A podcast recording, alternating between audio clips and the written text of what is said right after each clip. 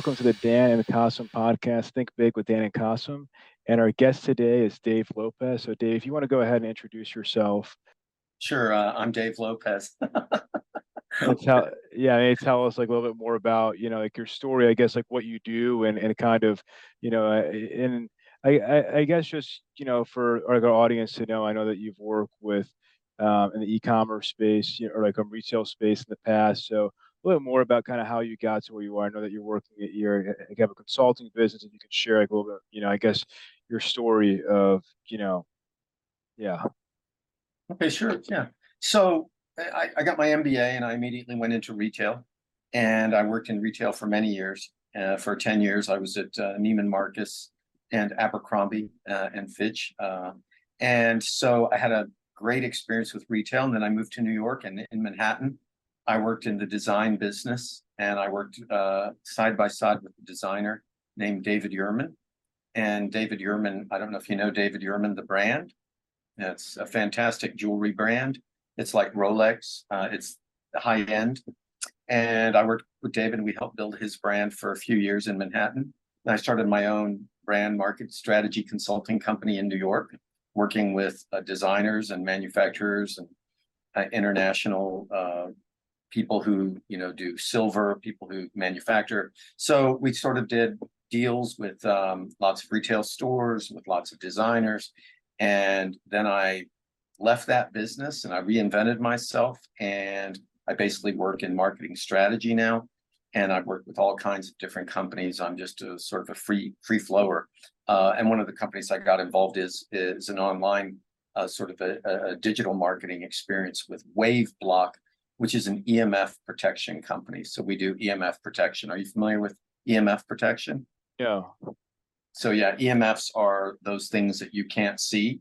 Uh, they're the things that affect our lives that are generated from electronic devices. Uh, it's like electromagnetic impulse kinds of things and we designed some products that deflect those away from your ear on your earbuds and we patented the technology and so now we're just rocking and rolling and we're selling for phones laptops macbooks and earbuds uh, emf protection and so we've been doing that for now two, about two years two and a half years and had some great success and we're launching some new products this fall and so yeah so i'm involved in different things i do consulting projects still and uh, just basically just try and stay busy, I guess.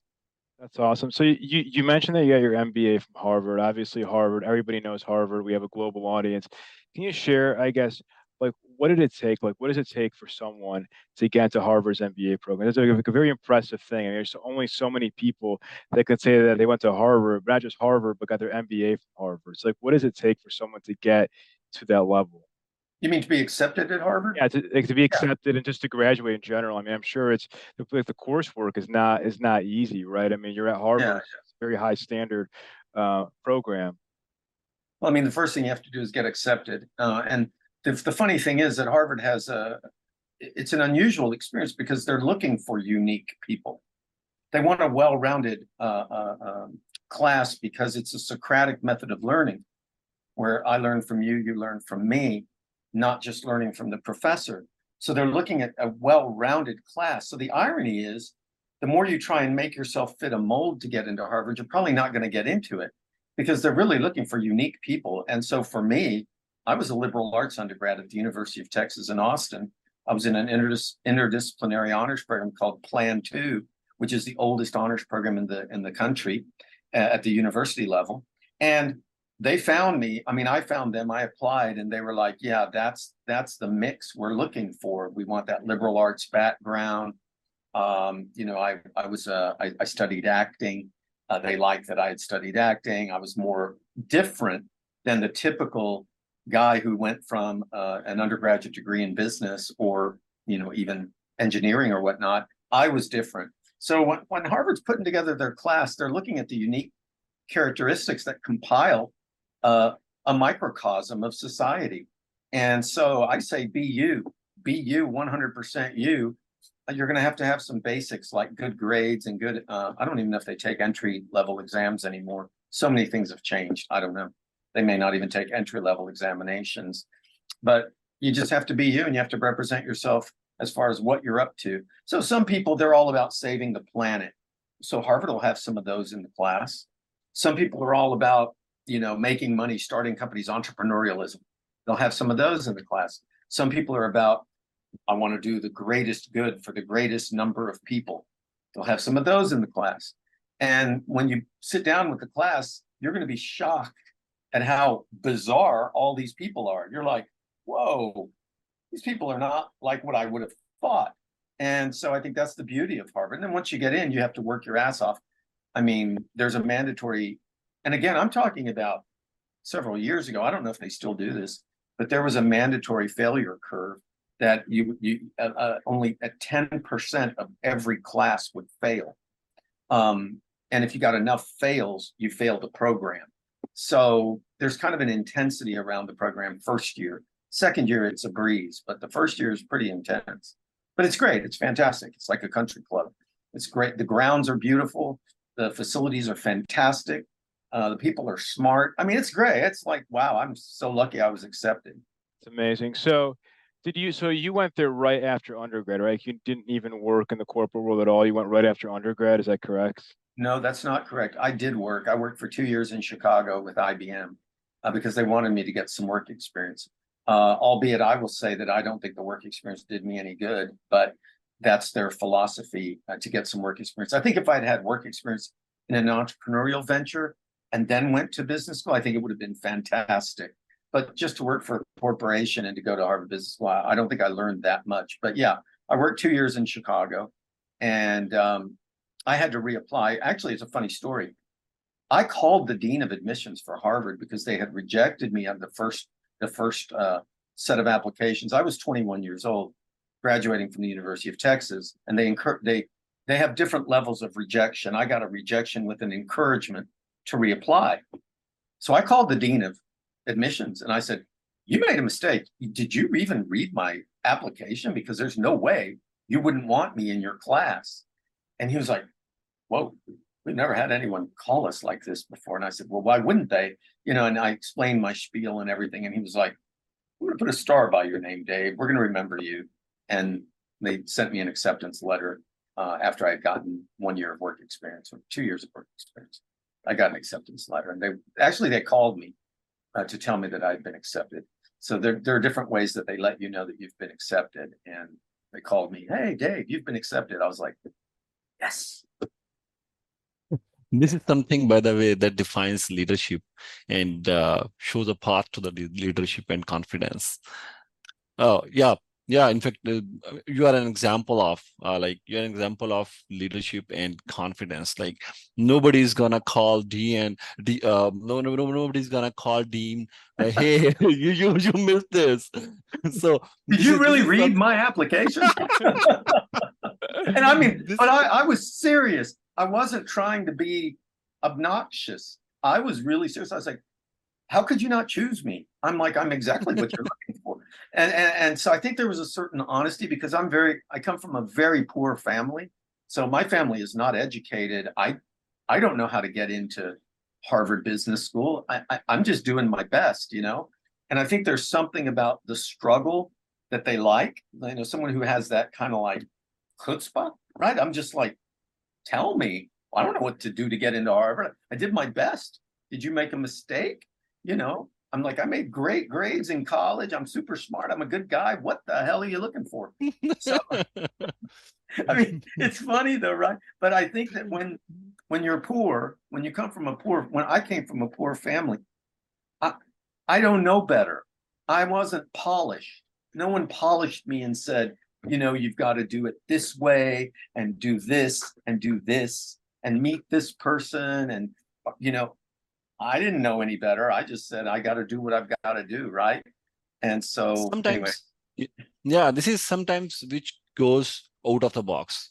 Like obviously, this is what we say going out of the box. When you have already uh, some defined patterns in front of you, you will always think about those patterns. When there are no patterns in front of you, then this is the time when you will be going out of the box. And sometimes uh, in, in our company, in our company, sometimes uh, when we do not get good talent, we, we do not get good resources for some work, what I do is I say, okay, we are not gonna hire any experienced resource. We are not going to hire any employee who is already experienced, who is already working in this field.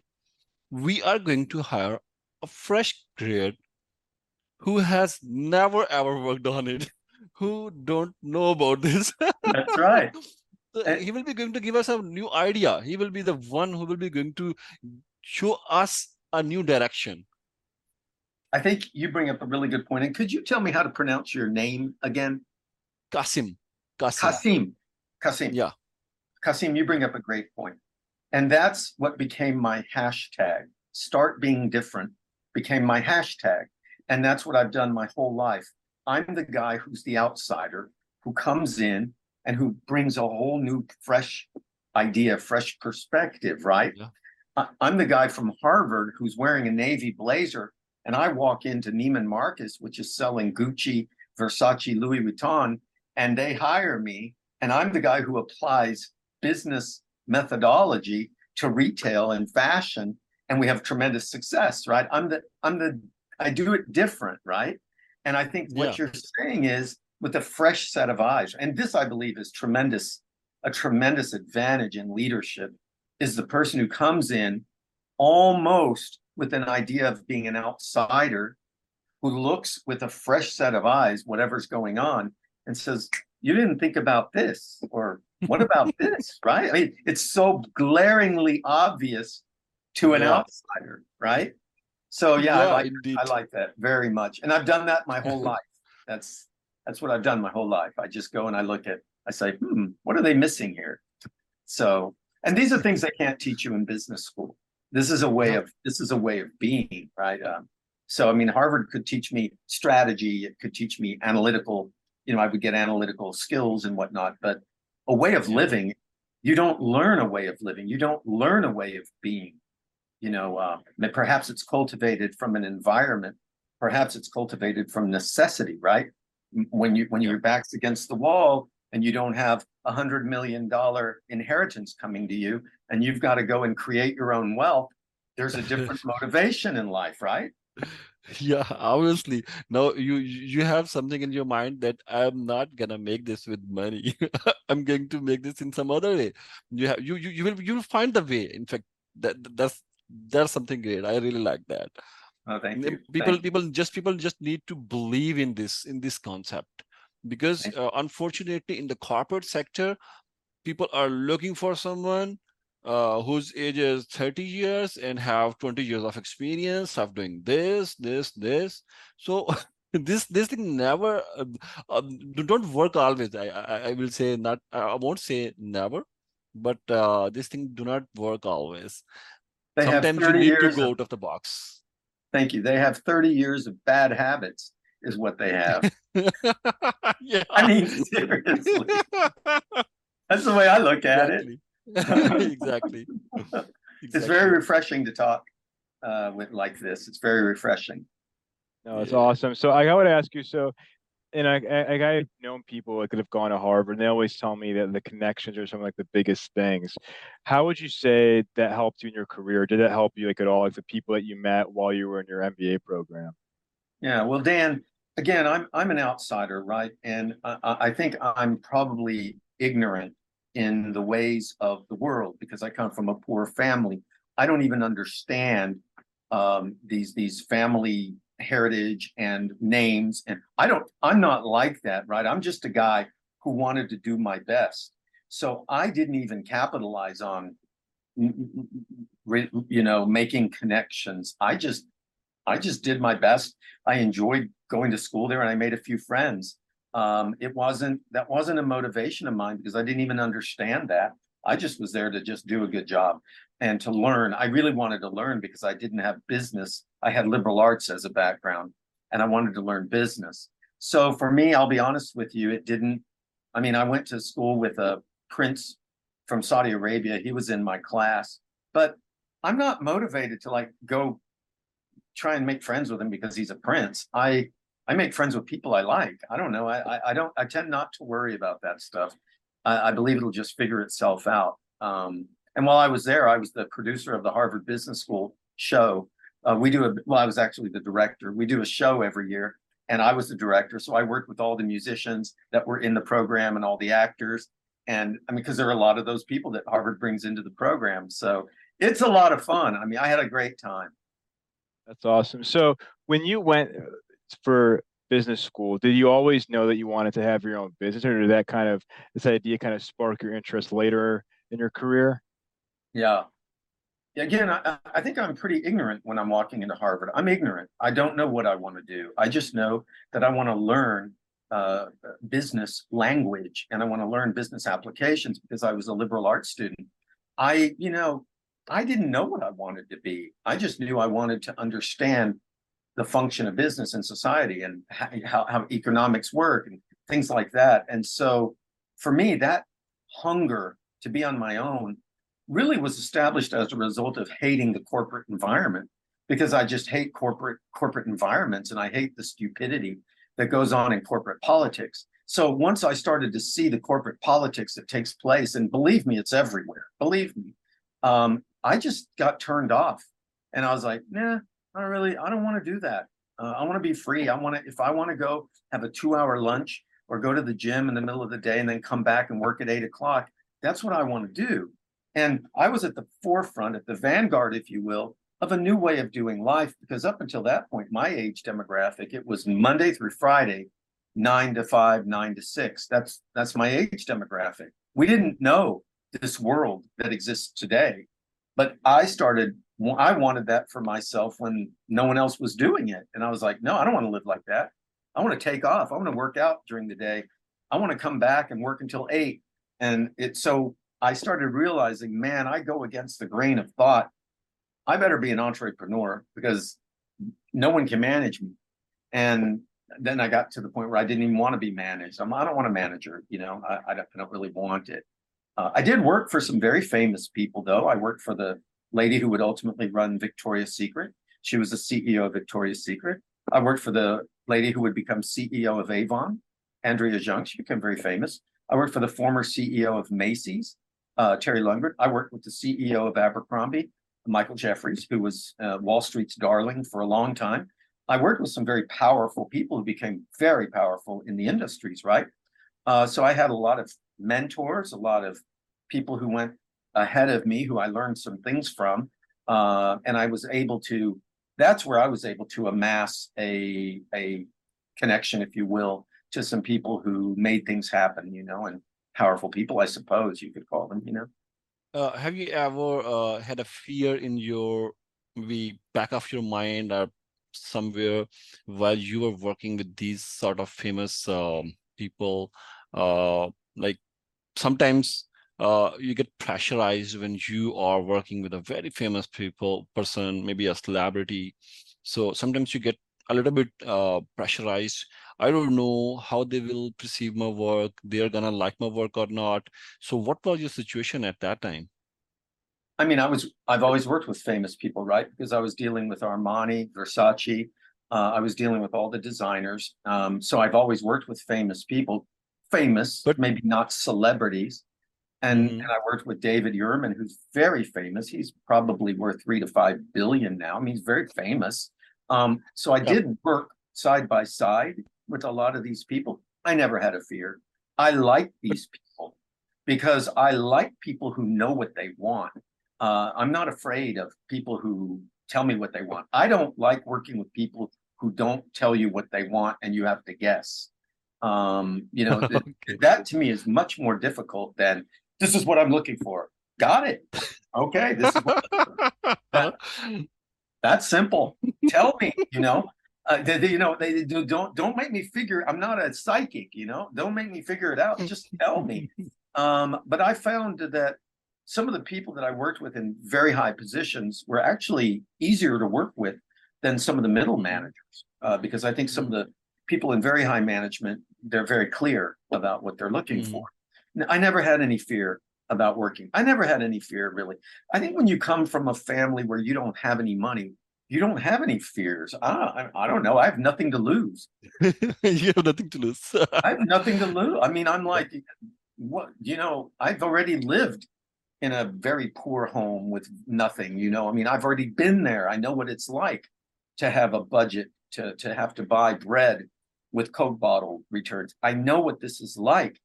How can I be afraid in an environment that I already grew up in that? I'm not afraid, you know. No. I didn't have a lot of In fact, I was just asking uh, because of uh, the new entrepreneurs, because uh, we can see like uh, every month, every day, there are new uh, entrepreneurs entering into the market, and uh, there's always a first time for everybody, even for you. There was there was the first time. So, mm, uh, what was what, what was your reaction, or what was your feelings at the very first time when you were you were working with someone? uh, are you are are you were working with some famous person even for the very first time Yeah, I, I again, I, I have to be honest with you. I mean, I'm not, I'm not lying. I, it doesn't affect me. I, to me, this is good to me, we're all This is good. human. Uh, to Uh, me, th- the- that's I'm yeah. very, I'm very spiritual, and I see that we're all human. We're all on our journey. Namaste. I, I, I don't, I don't get off my course. Um, I don't know. I, I don't. I, I'm probably the wrong person to ask that question because I actually, I actually enjoy. You know, uh, well, here's a little bit of information for you. The first famous person I met, I was 10 years old and I was cast in the movie Willy Wonka and the Chocolate Factory, uh, the first movie with uh, Gene Wilder. I was filmed in that in that movie as a child. They came to our school in Munich where I was growing up, Uh-huh. and they picked some American kids that were fat. And at the time, I was fat, and they said, "Hey, we'd like to put you in this movie." So, at 10 or 11 years old, I already was meeting famous people, you know, and I don't know. It didn't affect. I don't know. It just didn't affect me. Yeah this is in fact uh, uh, a, thing to learn. In fact i was asking you uh, this because uh, the new entrepreneurs should learn this uh, for, for the very first time you have nothing to lose. And after this you if you are not confident you're not going gonna get anything done. So i believe this is what i am this this is what i learned from you right now. So this is for everyone. You if I had a if I had a message, um, if I had a platform, and I have no platform, I'm no big deal. But if I had a platform, and if people listened, I would say to them, stop trying to be a version of yourself that someone else created for you. Uh, Brendon Burchard, the blah blah blah, Tony Robbins. You know, stop trying to fit into a mold that some you know cosmic guru told you this is how things should be because as soon as you start doing that you lose the gift of the distinction that you make in this world which is what you bring.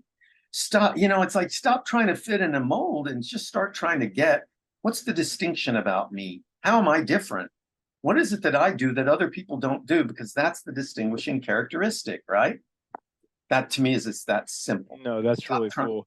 So I guess just to wrap this up, you know, for the young people watching, I mean, any advice that you have, you know, just for young people that, you know, wanted to want to go into business that have, you know, aspirations of, you know, going to Harvard or just general, like like what would you advise someone um, who's young and has these kind of aspirations to be in business or be like an entrepreneur like yourself?